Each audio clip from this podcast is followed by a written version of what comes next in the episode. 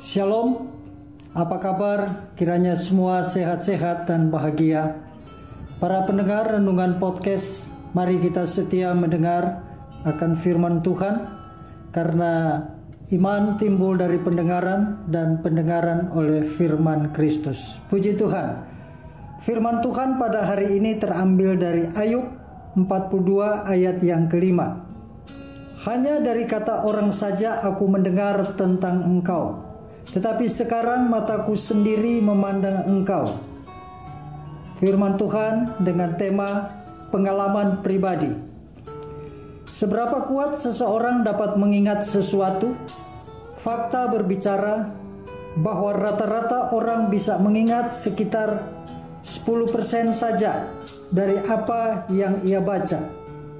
20% saja dari apa yang dia dengar.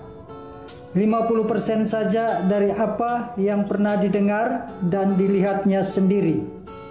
90% dari apa yang dialaminya sendiri. Pengalaman pribadi jauh lebih membekas daripada pengalaman orang lain yang kita dengar di radio, lihat di TV, atau baca di buku.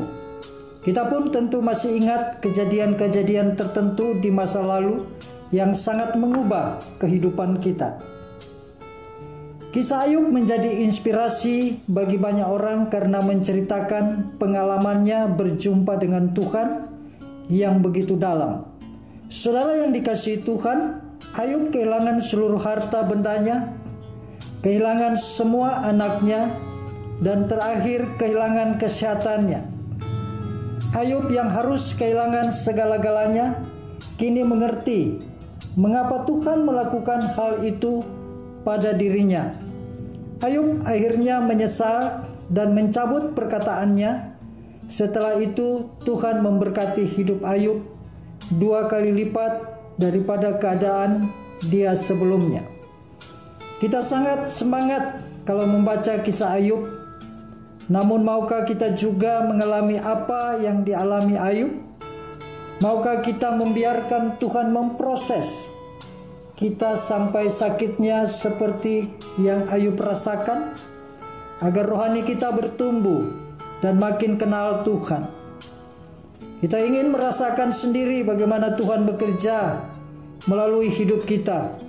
Namun jarang ada orang yang mau Sebagian orang inginnya hidup nyaman, dijauhkan dari penyakit berat, usaha jangan bangkrut, jangan sampai dipecat bos, keuangan oke, okay, pelayanan oke, okay, dan aneka hal baik lainnya. Saudara yang dikasih Tuhan, jika saat ini Tuhan izinkan kita alami masalah berat seperti Ayub, tetaplah tabah dan tidak berpikir negatif pada Tuhan.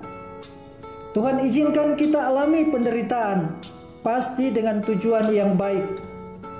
Kelak saat kita dipulihkan, kondisi rohani kita jauh lebih kuat dan tahan uji. Kita mampu berbagi pengalaman hidup. Kita dapat menguatkan saudara-saudara kita yang ditimpa kesusahan. Kita bisa dengan mudah tahu kebutuhan seseorang dalam hal tertentu karena kita pernah mengalaminya. Tuhan sedang bekerja secara pribadi dalam hidup kita. Tetaplah semangat dan bersuka cita. Kita berdoa, Bapa segala kemuliaan bagimu Tuhan. Ajar kami untuk memiliki pengalaman pribadi dengan Tuhan. Sehingga kami berjumpa dengan Tuhan bukan karena kata orang. Tapi kami memiliki sebuah pengalaman yang luar biasa dan pengalaman itu ditempa lewat peristiwa-peristiwa di mana kami ada di dalam zona tantangan. Kuatkan iman, percaya kami kepada Tuhan, sehingga dalam kondisi apa pun kami tetap melekat kepada Tuhan, sebagaimana yang dialami Ayub dan pada akhirnya dipulihkan. Kami rindu Tuhan, pengalaman pribadi dengan Tuhan pastikan akan memperluas kehidupan kami secara rohani, dan membawa kami masuk kepada terobosan ilahi untuk kami boleh melayani dengan kekuatan yang daripada Tuhan.